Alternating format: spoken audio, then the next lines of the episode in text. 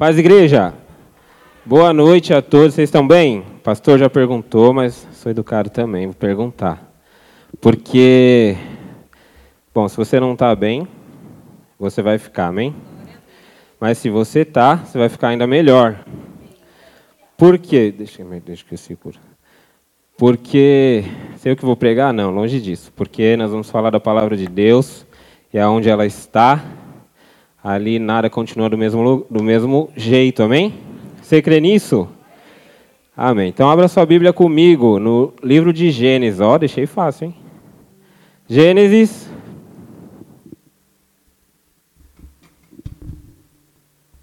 Desligou. Capítulo 3. Vai dar certo.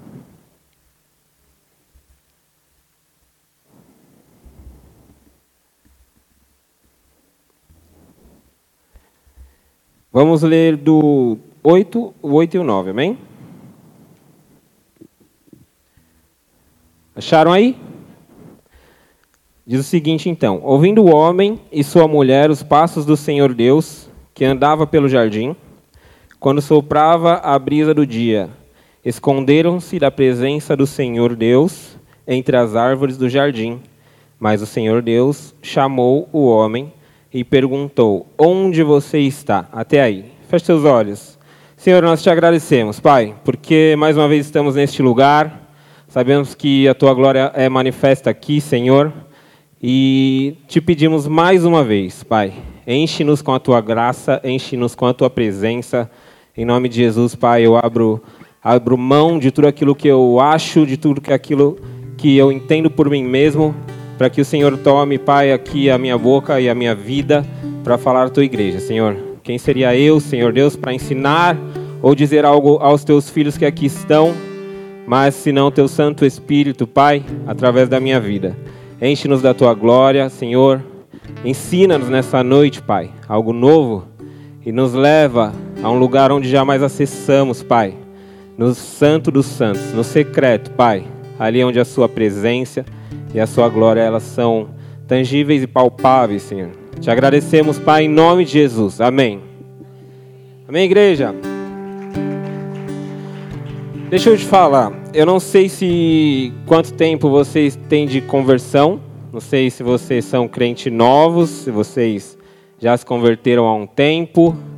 Você sabe, eu não sei, eu sei da minha vida. A verdade é que eu não nasci num berço evangélico mais ou menos. Por quê? A verdade é que eu nasci no meio de uma bagunça espiritual, assim dizer. Por quê? Por que isso? Por quê? Vamos lá. Meus pais são separados. Quando eu tinha cinco anos, meus pais se separaram. A família do meu pai, ela é praticamente toda cristã, toda evangélica, menos o meu pai. Então já complica aí. A família da minha mãe, ela tem ali uma raiz, tinha, em nome de Jesus, uma raiz ali. Olha aí, hein? Meu Deus, hein, mano? Meu Deus do céu. Ela tinha uma raiz ali no espiritismo. Então a galera era mais voltada para esse lado, menos a minha mãe. Então eu não estava nem lá, não estava nem cá, não estava em lugar nenhum. Então o negócio era meio bagunçado, era meio estranho, porque os meus tios ele me pegavam, me, pega, me levavam para a igreja, por parte do meu pai. O meu pai me pegava e me levava para o bar. Minha mãe não me levava para lugar nenhum, então ficava por isso mesmo. Eu ficava em casa e todo mundo ia para lá, e festas, e bebida, e esse tipo de coisa. Esse foi o cenário espiritual que eu nasci e que eu cresci, mas apesar do contexto meio bagunçado, sementes já eram plantadas ali, amém? Por quê? O fato dos meus pais serem separados, eles tinham uma briga terrível, onde eles não podiam se ver, nem de longe. Então isso complicou um pouquinho mais as coisas. Por outro lado, como eu ia passar os finais de semana na casa do meu pai, meus tios me pegavam na hora de ir embora, por exemplo. Minha mãe não podia ir na casa do meu pai me buscar, senão era treta. Era treta de verdade, pau fechava.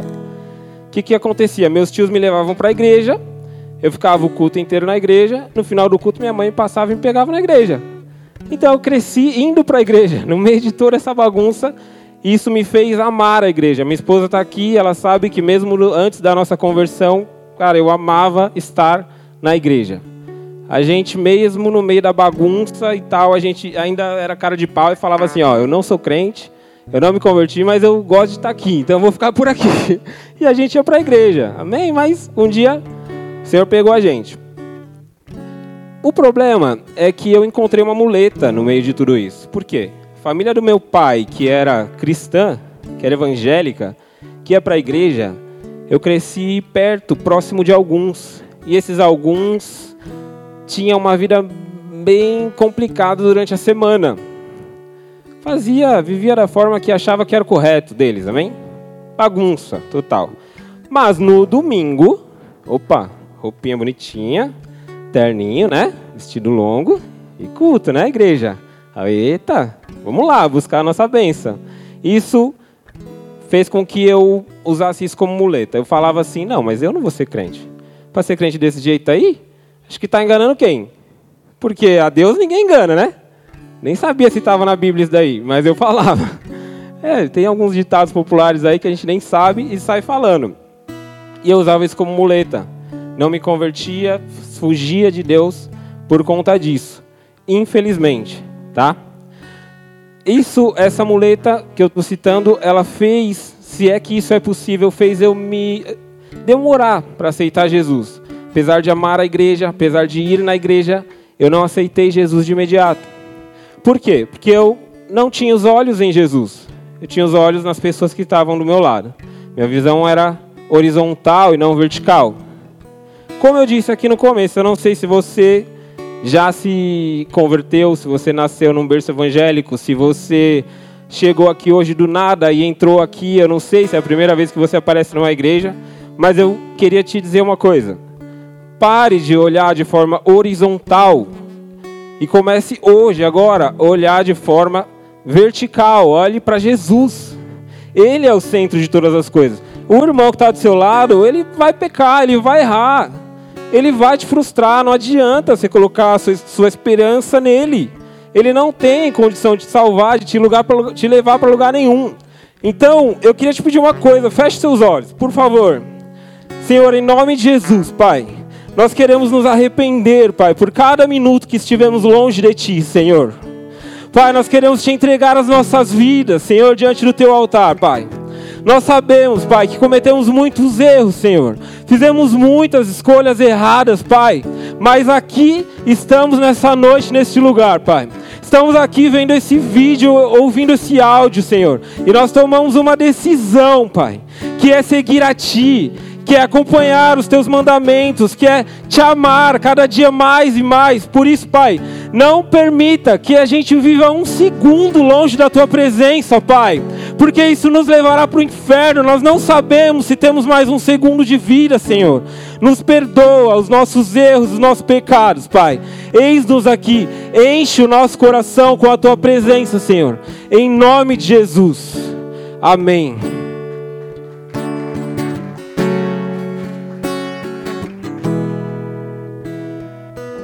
Aleluia. Gente, mas tem uma coisa.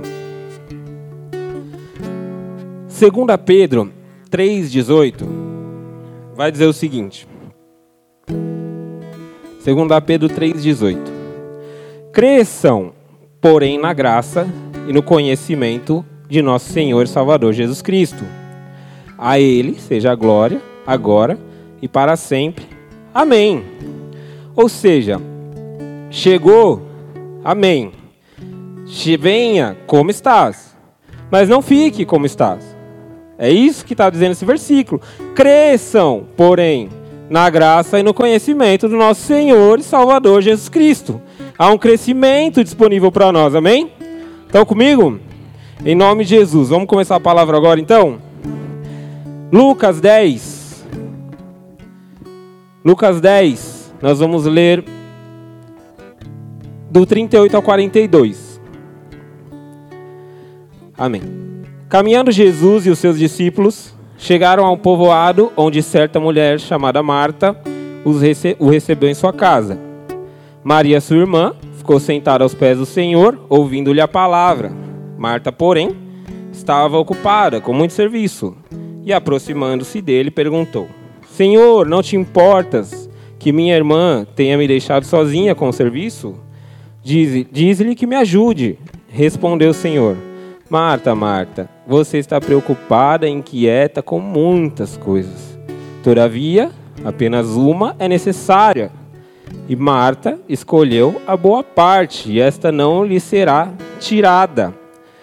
Eu acho que talvez as pessoas que saibam que nós somos do mesmo ministério, que é o ministério de louvor, vai pensar que a gente combinou, porque meu, esses louvores, essa música eu também não conhecia do diante do trono, mas essa música fala exatamente desse, dessa passagem que o Senhor vem falando comigo há tempos.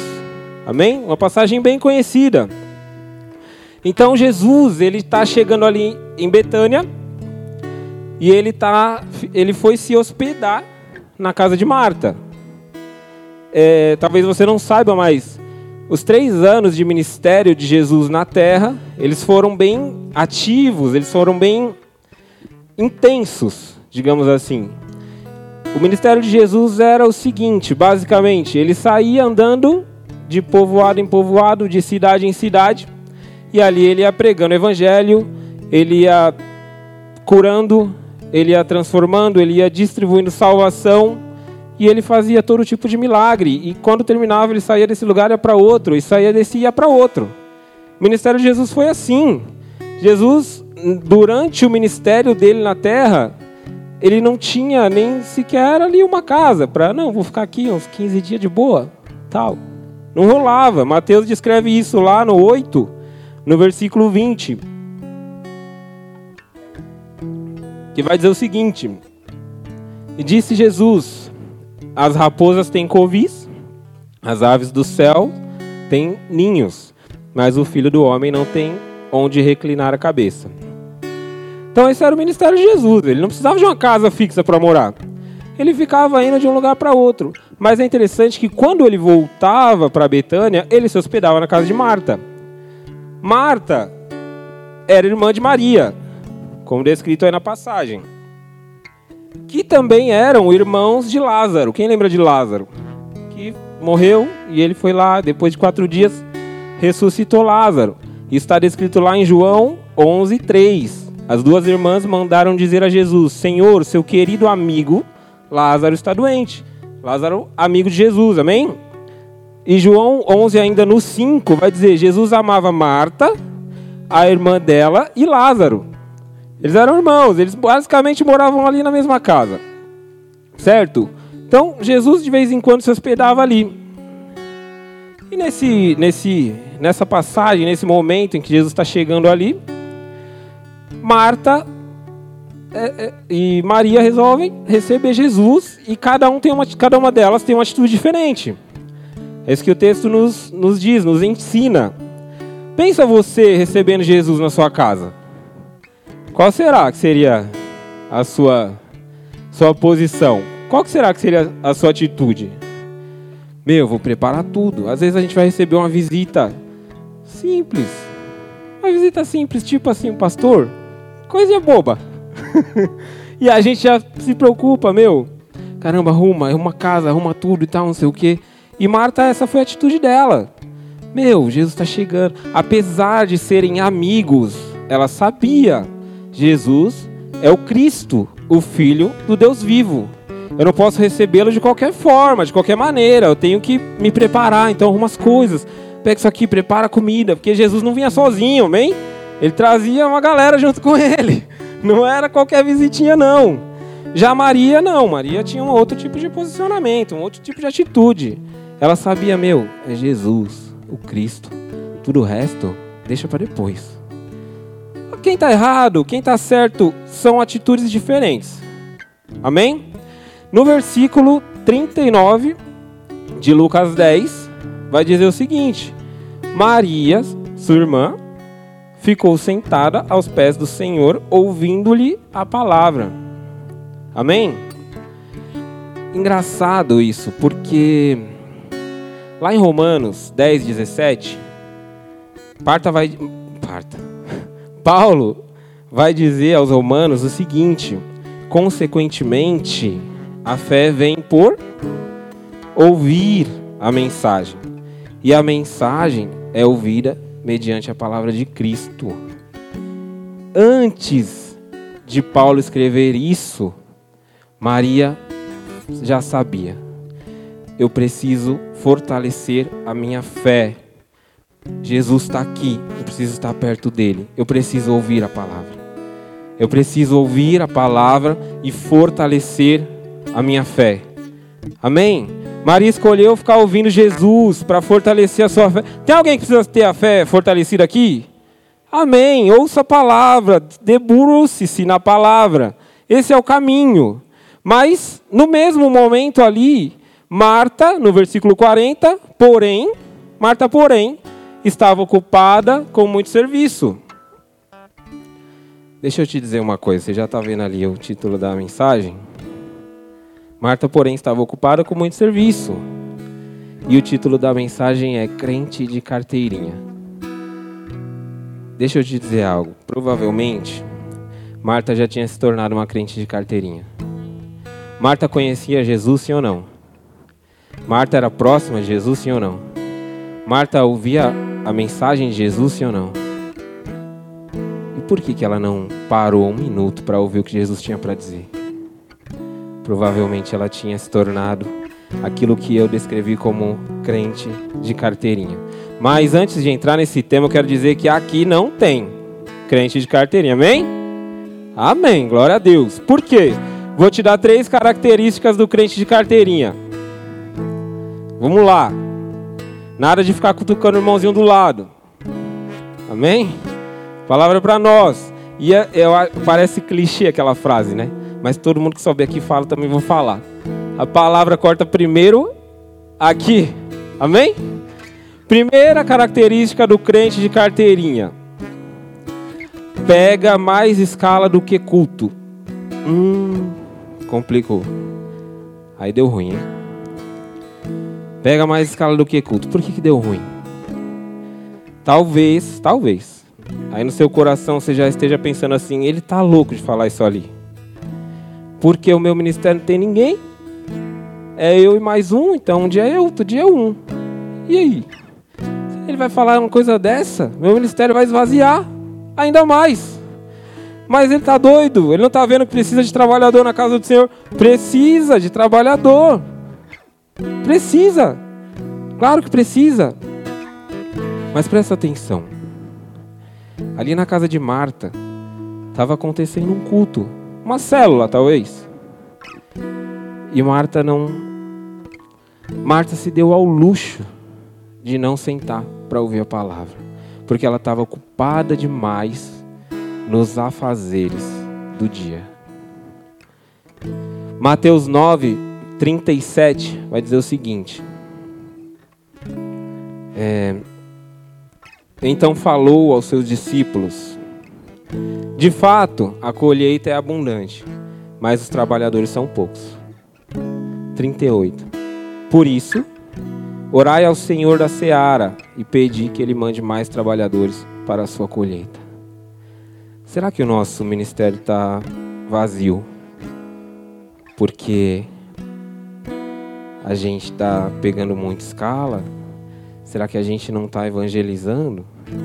Ou será que a gente está buscando os trabalhadores de forma errada? Porque a palavra é clara quando ela diz: rogai, pedi ao Senhor da. Por isso, orai ao Senhor da seara e pedi que ele mande os trabalhadores. Vamos lá? Será que a gente está pedindo os trabalhadores da maneira correta? Amém. Vamos, vamos para a segunda característica? O negócio já ficou meio. Amém. Vamos lá. O crente de carteirinha, aqui não tem, mas ele é um crítico contumaz. Ele é um crítico, um crítico obstinado, insistente. Ele critica tudo. Tudo. Na continuação do 40, ainda de, ainda de Lucas 10, vai dizer que Marta, porém, estava ocupado com muito serviço e, aproximando-se dele, perguntou: Ei, Senhor, não te importas que minha irmã tenha me deixado sozinha com o serviço? Diz que me ajude. Isso não acontece aqui, né, gente? Caramba, meu. De novo, primeiro aqui, amém? Pô, mas fulano não pega escala de quinta, né? Não aparece de quinta na igreja. Só aparece domingo, talvez no culto de ceia. Pô, mas fulano, meu, não vai na célula não. Tinha que sair do ministério.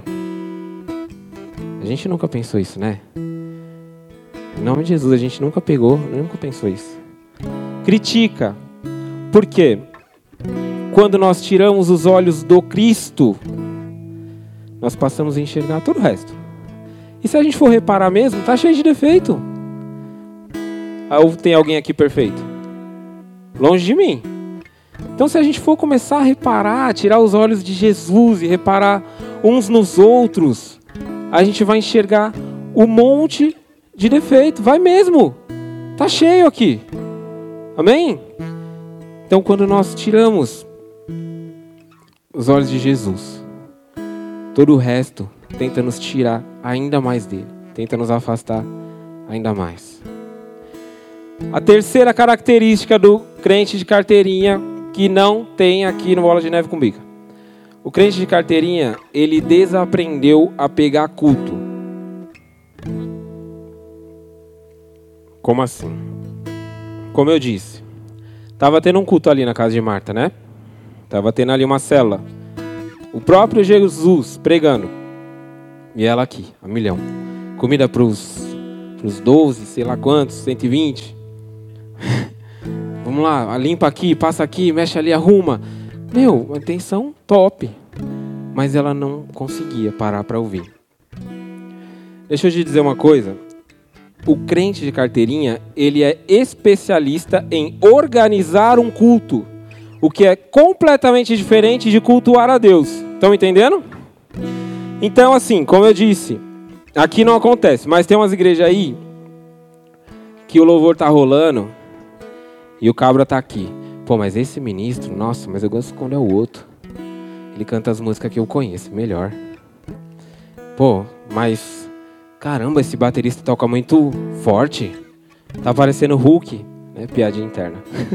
parecendo Hulk, muito forte esse barulho na minha orelha. Pô, meu, esse vidro aí nem adiantou. Caramba. Pô, mas tô vendo um cara tocando violão ali, não tô ouvindo o violão no PA. Cadê o pessoal do áudio? Não é possível, não percebeu isso? Ah não, diácono pregando de novo. Deveria ter ficado em casa. Você é doido. Não é o pastor que vai pregar? O que, que eu vim fazer aqui? Gente, eu tenho uma triste notícia para você se algum tipo de pensamento assim já passou na sua cabeça. E deixa eu te dizer, eu estou dando esses exemplos porque eu sou do Ministério de Louvor. Então isso acontece na minha mente, amém? Pô, tô aqui, ó, culto. Tô não tô de escala. Culto. Pá, não sei o quê. Uma nota errada, eu. Hum. Mas e o zelador? Será que acontece isso? Será que o zelador, quando não está de escala, ele chega na igreja? Olha aqui, as cadeiras. Nossa, tudo desalinhado, meu. Quem alinhou essas cadeiras aqui? Pelo amor de Deus, gente. Olha dali, vê o altar aqui assim, meio empoeirado. Nossa, não é possível. Ninguém esqueceram de limpar o altar. O que, que aconteceu hoje? Aí o diácono vem, senta ali, olha no canto e fala: pô, mas ali tinha que ter um diácono. O que aconteceu com a escala? Está desfalcada? Será que eu vou lá?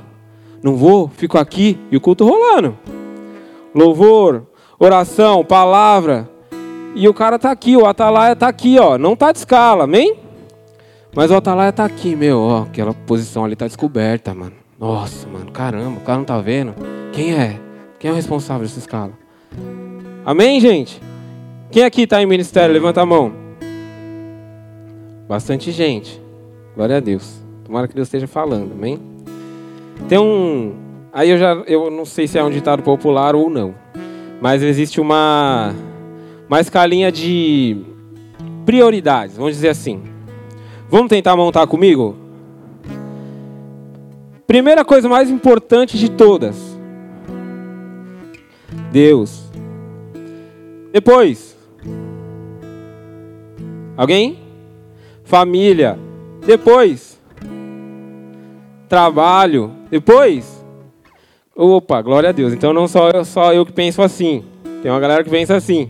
Amém? Galera, no final do ano passado, para o começo desse ano, eu percebi que eu tinha me perdido nisso. Eu percebi. Eu tinha me perdido nisso. se Deus mandou falar aqui, é que talvez uma ou duas pessoas também tenham se perdido. Porque uma coisa vai levando a outra. Como eu disse, talvez a gente esteja pedindo o trabalhador de forma errada, talvez. Mas aí se o ministério está vazio, como se nós tivéssemos a capacidade de encher ou esvaziar algum tipo de ministério, amém? Não temos como fazer isso. É o Senhor o responsável por tudo isso. Mas aí você vai e você, meu, você fala, não, eis-me aqui, Senhor, coração disposto. Glória a Deus, é isso. É isso. Eis-me aqui, Senhor, escala, vamos lá. Quinta, sexta, sábado, domingo, quarta célula, vamos, vamos, segundo. Vai, vai, vai, vai. E aí chegou um momento que eu parei e falei, hum, peraí, tem coisa errada. Sentei com a minha família e falei, deixa eu entender como é que tá as prioridades aí no seu coração. Ah, deixa eu ver. Aí um falou assim: igreja, família, trabalho, Deus. Ah, legal, e você? Igreja, trabalho, família, Deus. Aí você. Igreja, família, trabalho, Deus. Igreja, família, trabalho, Deus. E nós percebemos que o Senhor estava em último. Poxa, mas espera aí, como assim? O ano em que eu e minha esposa fomos ungidos diáconos nesse altar aqui. Glória a Deus, mano. Nós fizemos muito, glória a Deus por cada escala que nós pegamos aqui. Mas em algum momento a gente se perdeu na logística do negócio. E se o Senhor trouxe isso, é porque era necessário reorganizar as coisas. Amém? E senhor, se o Senhor está trazendo isso hoje, é que talvez seja necessário você reorganizar algumas coisas aí. E aí eu queria fazer abrir um parênteses aqui para falar um pouquinho rapidinho, coisa rápida. Eu não ia querer falar sobre isso não, mas com, com os homens. Cadê os homens da casa? Levanta a mão. Amém? Deixa eu te dizer, homens. Essa responsabilidade é nossa. Tá? a gente precisa chamar a responsa, bater no peito, chamar a família e falar: peraí, vamos reorganizar as coisas. Sabe por quê? Porque o crente de carteirinha, como eu disse, ele desaprendeu a pegar culto. Ele tem dificuldade de vir aqui e cultuar o Senhor. Mas isso é um reflexo do culto que ele faz ao Senhor lá na casa dele. Ou será que você não sabia que você tem que cultuar o Senhor lá na sua casa? maioria de nós aqui, pelo que eu estou vendo, adultos, família, filhos, todo mundo. E aí, quantos de nós colocamos a galera na mesa, vou sentar aí no chão mesmo, abre a Bíblia, a palavra, vai ter um culto aqui. Lá em casa é assim, minha esposa está aqui, não deixa eu mentir. Eu mando no grupo da família, culto, tal hora. Pronto. Tal hora tá nós lá, violãozinho, biblinha, culto familiar. Culto familiar. Quantos de nós temos feito isso? Puxa aí na sua memória, quantas vezes você fez isso ano passado? Quantas vezes esse ano? Ah, Felipe, eu não sabia que eu tinha que fazer isso. Não sabia? Então agora está sabendo. A partir de agora você tem essa responsabilidade. Ah, mas é só os homens. Não, é a família. Mas você, homem, tem coisas que é para sua família, mas Deus vai entregar para você. Você é o sacerdote. É para a família, mas ele vai no sacerdote e entrega. Tá aqui. Distribui para a galera. Agora, se você não acessa esse lugar, como é que Deus vai derramar? Se você não se coloca lá à disposição do Senhor, Senhor, fala comigo, eu preciso de uma direção para minha esposa, que está meio maluca essa semana. Me ajuda. Aí Deus fala, compra um chocolate. Amém. Mas se você não acessa esse lugar, como é que Deus vai instruir a sua família? E aí a gente entra num problema grave, chamado terceirização. Por que, que eu vou fazer culto na minha casa se tem culto na igreja? Por que, que eu vou adorar na minha casa se tem louvor lá na igreja? Por que, que eu vou orar aqui em casa? Quando chegar na igreja a gente ora. Para que ler a Bíblia aqui? Chega lá, pastor vai falar um salmo, a gente abre e lê. Terceirização. Mas só que a salvação não dá para terceirizar, não. Aí é você e ele. Não vai dar. Essa resposta a gente precisa chamar no peito. Amém? Mateus 22, 36, 40 vai dizer o seguinte: Jesus estava sendo questionado ali, Mestre, qual é o maior mandamento da lei? Jesus respondeu: Ame o Senhor, o seu Deus, de todo o seu coração, de toda a sua alma, de todo o seu entendimento. Esse é o primeiro e maior mandamento. Primeiro, Deus. O segundo, segundo é semelhante a ele: ame o seu próximo como a si mesmo. Destes dois mandamentos dependem todas as, toda a lei e os profetas. Ame ao próximo. O segundo é ame ao próximo como a si mesmo. Aí você vai me falar. Ah, mas o próximo é meu irmão da igreja. Também. A gente tem argumento para tudo, amém? Para tudo a gente tem argumento. A gente tem. Mas a gente está falando de família. Sabe por que a gente está falando de família? Porque quando Paulo foi escrever a carta a Timóteo, lá, o seu aluno, lá no 1 Timóteo 5, 7 e 8, vai dizer o seguinte: ordene estas coisas. 1 Timóteo 5, 7 e 8. Aí. Ordene estas coisas para que sejam irrepreensíveis. Se alguém não cuida de seus parentes, especialmente dos da sua própria família, negou a fé e é pior que o descrente. Na Bíblia de vocês está assim também? Porque na minha está assim. A gente está correndo um risco grave. A gente não, crente de carteirinha, amém?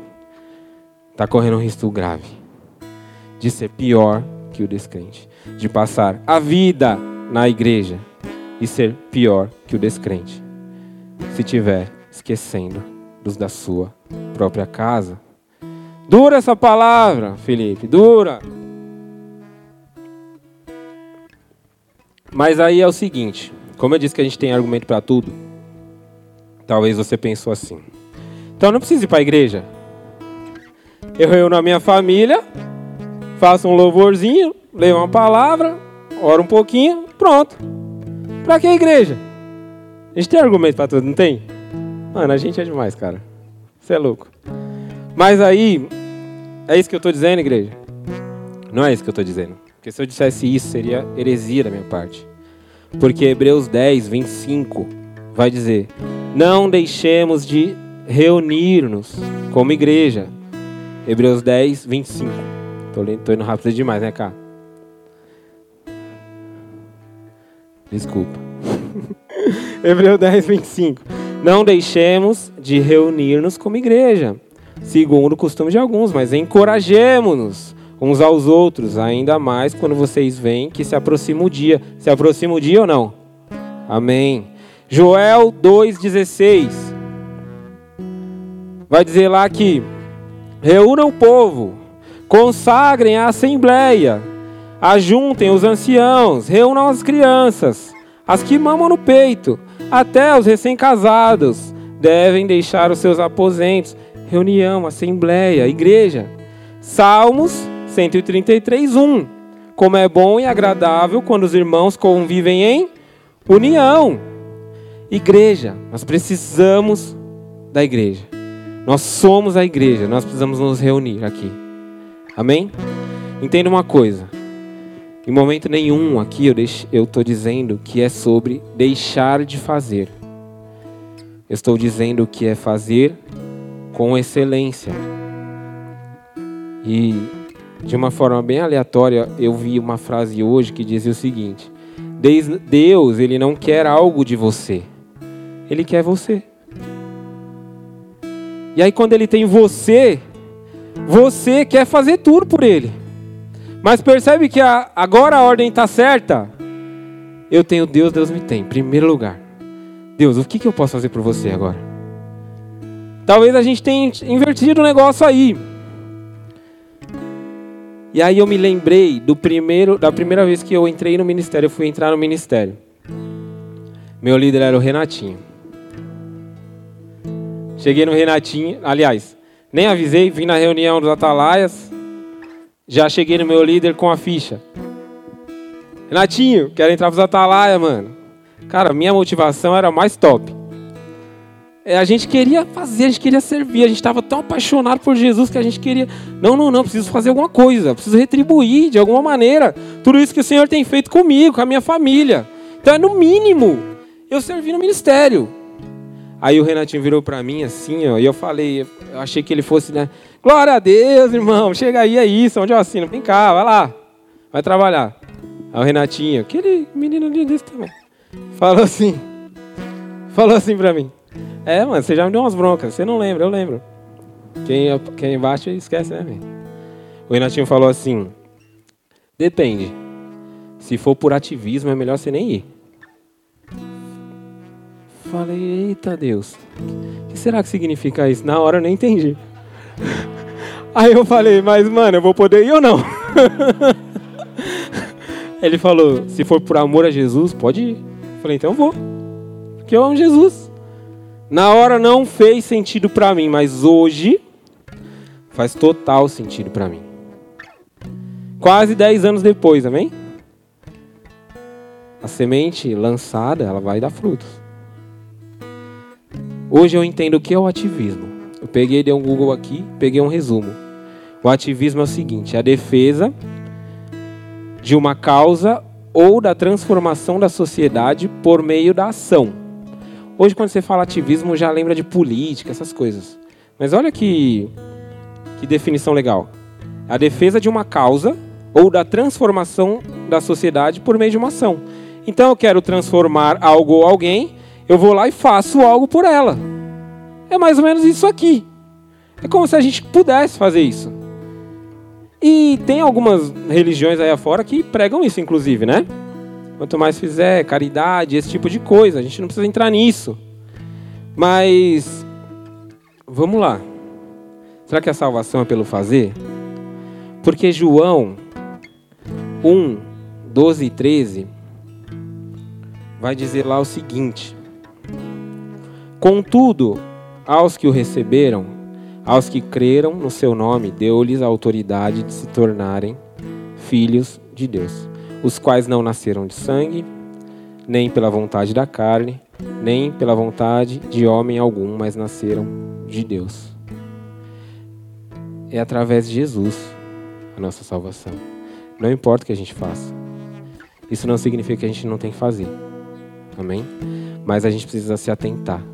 Porque o ativismo ele é tão perigoso, tão perigoso, que ele tem a capacidade de tirar a salvação de você e manter você na igreja a vida inteira. Achando que você está ali salvo.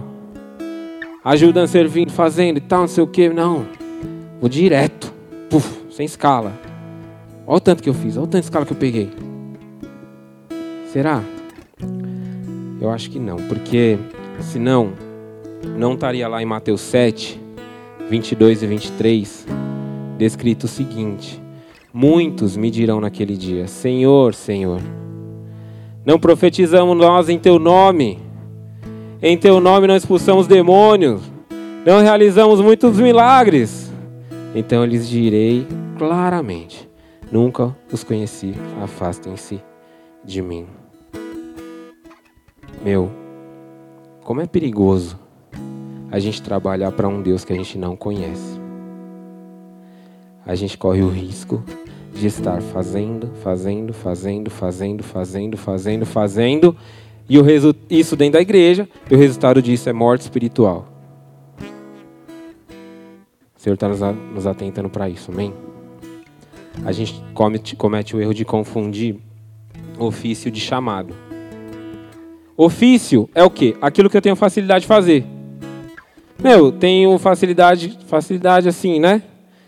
Com louvor, por exemplo, sei tocar bateria, cara, vou tocar bateria. Eu tenho facilidade com, com limpeza, top. Eu vou limpar a igreja, deixa eu limpar a igreja. Ofício, tenho facilidade. Não, aqui comigo tem gente que é mais manual, já sai fazendo. Tem gente que é mais técnico, mais intelectual. Vai ser usado em outro lugar, amém. Top, é isso. Mas chamado é diferente. Porque o chamado, ele vem do ato de você pronunciar o nome de alguém para pedir a aproximação ou verificar a presença. Tipo, eu fazer assim, ô Renatinho. Ó, oh, o Renatinho tá lá. Como se eu estivesse chamando ele. Renatinho, tá. Tem um livro que eu li chamado assim, Eu Quero Conhecer Jesus. Tem uma música, né? Só que tem um livro também. Quem já leu o livro? Só o Samuca. Livro é top, recomendo. Do Alessandro Vilas Boas. Esse livro, ele vai dizer o seguinte. Toda vez que você quiser saber o verdadeiro significado de algo na palavra, busca saber qual foi a primeira vez que essa palavra foi dita na Bíblia. Interessante isso, né? Então, por exemplo, vou fazer uma pesquisa sobre perdão. Meu, vou procurar saber na Bíblia qual foi a primeira vez que a palavra perdão foi utilizada. Qual que é o contexto? Qual forma que foi utilizada? A gente vai aprender muito com isso. Aliás, isso é algo que o crente de carteirinha não faz. Estudo bíblico? Eu parar na minha casa e buscar um tema, amor, vou falar o que a Bíblia diz sobre amor. Na minha casa, eu sozinho para eu aprender? Não, crente de carteirinha não. A gente faz, amém? Mas o crente de carteirinha não. Sabe qual foi a primeira vez que o verbo chamar apareceu na Bíblia? O primeiro versículo que a gente leu aqui. Gênesis 3, Agora a gente vai ler do 6 ao 9 para ter um pouquinho mais de contexto.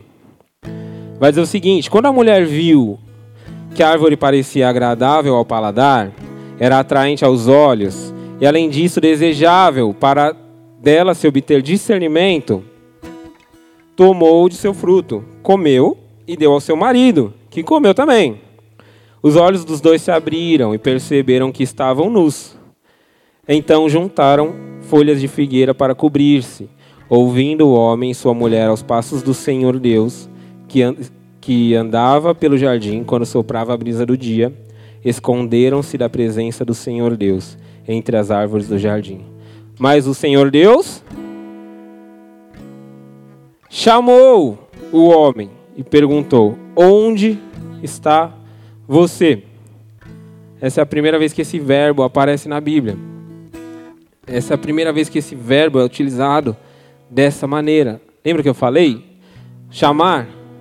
Ó Adão, Eva, cadê vocês? Vocês acham que Deus não sabia onde eles estavam? Vocês acham que Deus não sabia o que tinha acontecido? Mas entenda uma coisa. Pecado ele nos afasta de Deus.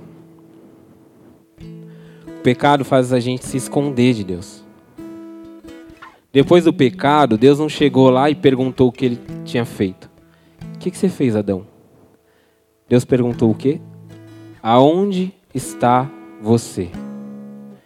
É isso que o pecado faz de nós. E o Senhor está tá nos alertando nessa noite que talvez a gente esteja escondido.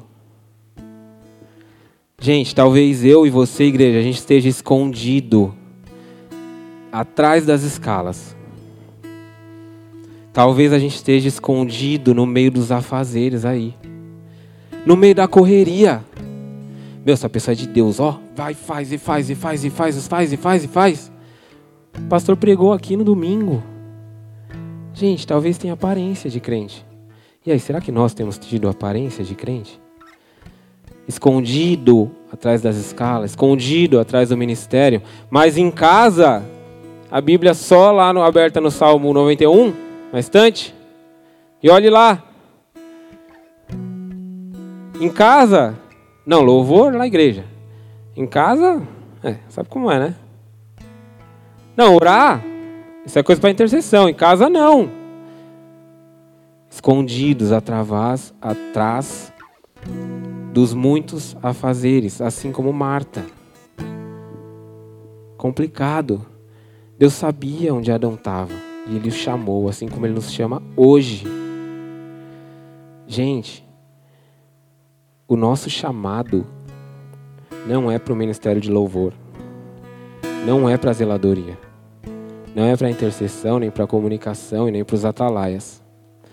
O nosso chamado é para sermos filhos de Deus. Esse é o nosso chamado. Esse é o seu chamado. Não adianta você ser o melhor atalaia da igreja, se você não for filho de Deus. Se você não se relaciona com o seu pai quando você não está de escala. Não adianta você ser o melhor ministro aqui, não adianta. Porque a gente é bom enganar as pessoas. Lembra que eu falei no começo? Eu cresci achando que um monte de gente era crente. Quando eu comecei a perceber algumas coisas, eu falei, hum, acho que não. A gente é bom enganar as pessoas. E a palavra diz isso, porque a própria palavra vai dizer. Tem gente que vai, na hora de orar, vai lá na praça pública e fica orando assim, ó, alto, com as mãos levantadas. Mas Mateus 6,6, ele nos ordena. Quando você for orar, vai para o seu quarto, feche a porta e ora a seu pai, que está no secreto. Então seu pai, que vê no secreto, recompensará. Esse é o nosso chamado, nos relacionarmos com o nosso pai no secreto. Ter relacionamento de filhos. Gente, não há nada que nós possamos fazer que substitua a intimidade com o Senhor. Absolutamente nada. Você pode pegar a escala o ano inteiro. Se você não tiver intimidade com o seu pai, pode ser que tenha sido em vão. Amém? Esse é o nosso chamado. A gente precisa entender isso essa noite. Feche seus olhos, abaixe sua cabeça. Talvez a gente se escondeu atrás dos afazeres. Dentro da igreja, fora da igreja, os afazeres do trabalho. Talvez a gente estava escondido ali nos os, muitos afazeres de casa. Quantos de nós, mulheres também, não se esconde, ah, mas eu não tenho tempo. Você não sabe o que é trabalhar fora, ter que cuidar de filho. É. Você não sabe o que é ter que trabalhar em dois empregos para poder sustentar minha família. Você não sabe, eu tenho que cuidar de um, de outro, de parente, de fulano e de ciclano. Ei, o seu chamado é para ser filho. Primeiro seja filho. Reorganize as coisas. Reorganize as coisas. Primeiro em você. Ei, irmão, primeiro Deus. Depois a sua família. Não abra mão disso. Primeiro Deus, depois a sua família. A sua casa é uma igreja. Você, homem, é o pastor de lá. Você é o líder da intercessão, da comunicação, do louvor. Não deixe isso se perder. O Senhor está nos colocando de novo no lugar certo, reorganizando e realinhando as coisas. De forma alguma nós devemos deixar de fazer. Muito pelo contrário, porque quando a gente entende tudo que Ele fez por nós, nós queremos fazer muito para devolver um pouquinho daquilo que ele fez pela gente. E aí a escala se torna leve. Mas não dá mais para a gente ficar pegando uma escala corrida uma atrás da outra, sendo que você não orou um minuto pela sua escala durante a semana, sendo que você não abriu um jejum pela sua escala do mês, no mês que seja. Não dá, gente. Não dá para a gente ficar achando que a gente vai chegar aqui as coisas vão fluir porque todo mundo é acostumado. Não é essa a ideia. Não é. Não é esse o propósito. Amém? Talvez você não esteja entendendo nada. Talvez você esteja falando, esse maluco aí está falando, não estou entendendo, porque eu que cheguei agora. Mas como eu disse, não perca um segundo da sua vida. Entregue sua vida para Ele agora. E aí você vai ter acesso a esse amor. E aquele vazio que você sente vai ser substituído por um amor por um refrigério, por uma sensação que você vai tentar explicar e não vai conseguir. Esse é o amor de Jesus que está disponível para mim e para você. Nós precisamos acessá-lo. Talvez você não tenha acessado esse amor ainda, mas esse é o momento que o Senhor te encontra. E em resposta a Ele, você vai pôr a mão no seu coração e vai orar assim comigo: Senhor Jesus. Senhor Jesus. Nessa noite eu entendi essa noite eu entendi que eu não sou nada sem o Senhor. Que eu não sou nada sem o Senhor. Por isso eu te entrego a minha vida. Por isso eu te entrego a minha vida. Te reconheço. Te reconheço. Como meu único. Como meu único. E suficiente. E suficiente. Senhor e Salvador. Senhor e Salvador. Escreve o meu nome. Escreve meu nome. No livro da vida. No livro da vida. E que de lá. E que de lá ele jamais saia. ele jamais saia. Em nome de Jesus. Em nome de Jesus. Amém. Senhor, eu oro por essas pessoas agora que acabaram de te aceitar como seu Senhor e como seu Salvador. Pai, eu peço que o Senhor coloque no coração delas um, um, um amor que vai ser tão grande que vai ser difícil de segurar, que vai ser difícil. Ele vai começar a sair em forma de lágrimas, em forma de sorriso, em forma de expressões. Ah, Senhor, e esse amor vai contagiar quem estiver perto. Senhor, os guarda, envia os teus anjos em favor deles, Pai. Que eles sejam lavados e remidos pelo sangue do Cordeiro, em nome de Jesus. Mas eu quero orar também por você que talvez identificou que você tenha se tornado um, um crente de carteirinha. Ah, mas eu já estou há tanto tempo aqui que para mim já, já é tudo normal, eu estou acostumado. É uma noite de renovo, amém? É uma noite de reorganização das prioridades. O Senhor é prioridade do nosso coração. Amém? Senhor, em nome de Jesus, nós nos arrependemos, Pai, por todos os dias que nós passamos fazendo as coisas para o Senhor, mais longe de Ti, Pai. Nós somos humanos, somos falhos, fazemos isso sim, Pai. Nos perdoa, Senhor.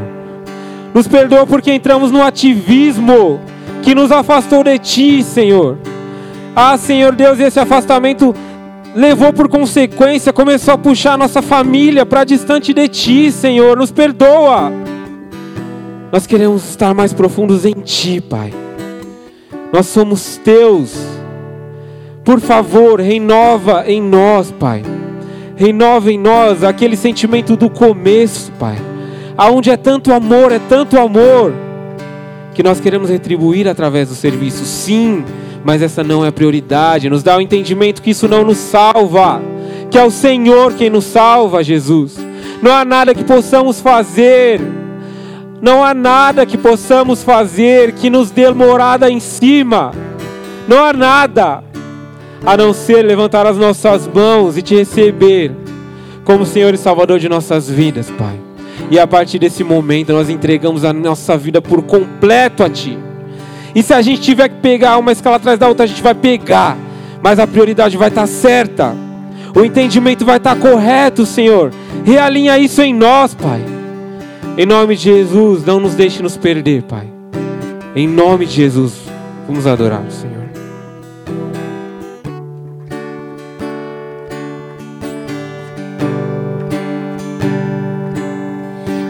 Quero estar aqui por obrigação.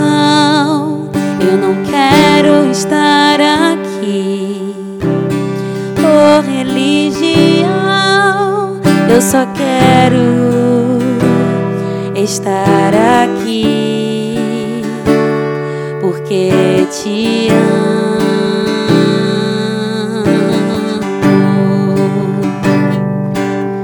Eu não quero estar aqui pra fazer uma canção.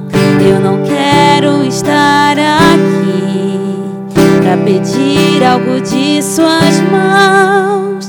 Eu só quero estar aqui porque te amo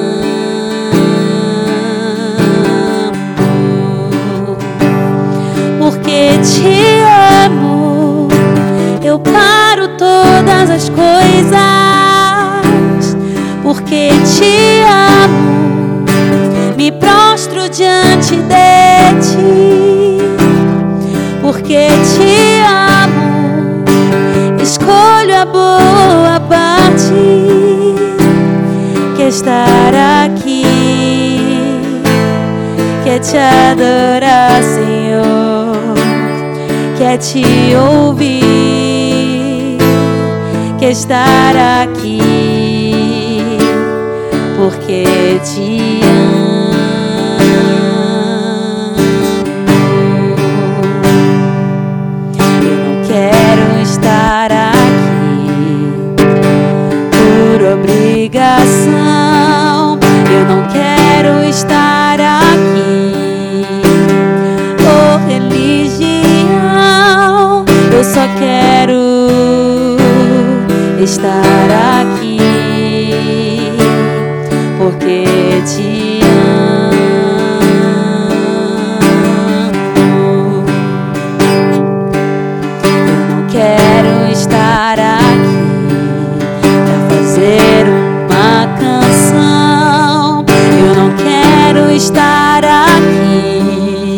Pedir algo de tuas mãos. Eu só quero estar aqui, porque te amo,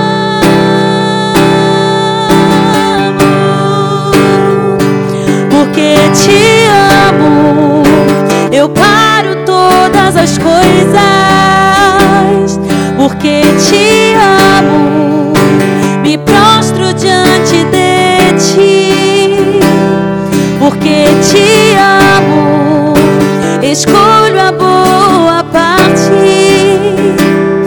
Estar aqui, que é te adorar, Senhor, que é te ouvir, que é estar aqui,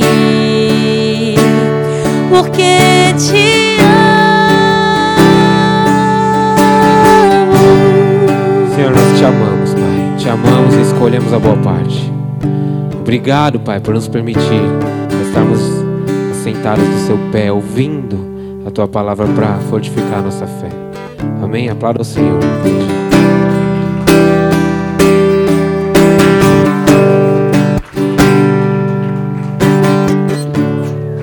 Se você fez essa oração, entregou sua vida para Jesus, a Ana está aqui, vai estar lá no final da igreja. Ela quer pegar seu, seu contato, orar por você, te indicar uma célula. Não deixe de falar com ela antes de sair. Amém? Se você está em casa, está vendo esse vídeo, está ouvindo esse áudio, manda uma mensagem também no, no WhatsApp dos Boas-Vindas, que você vai ser também lá muito bem recebido. Amém? Nós escolhemos a boa parte, amém? Não há nada que possamos fazer, nada que possamos fazer que substitua nosso relacionamento com o nosso Pai. Relacionamento de filho que somos. Esse é o nosso chamado, amém? Vamos orar o Pai Nosso? Levante sua mão e ore assim: Pai Nosso que estás nos céus.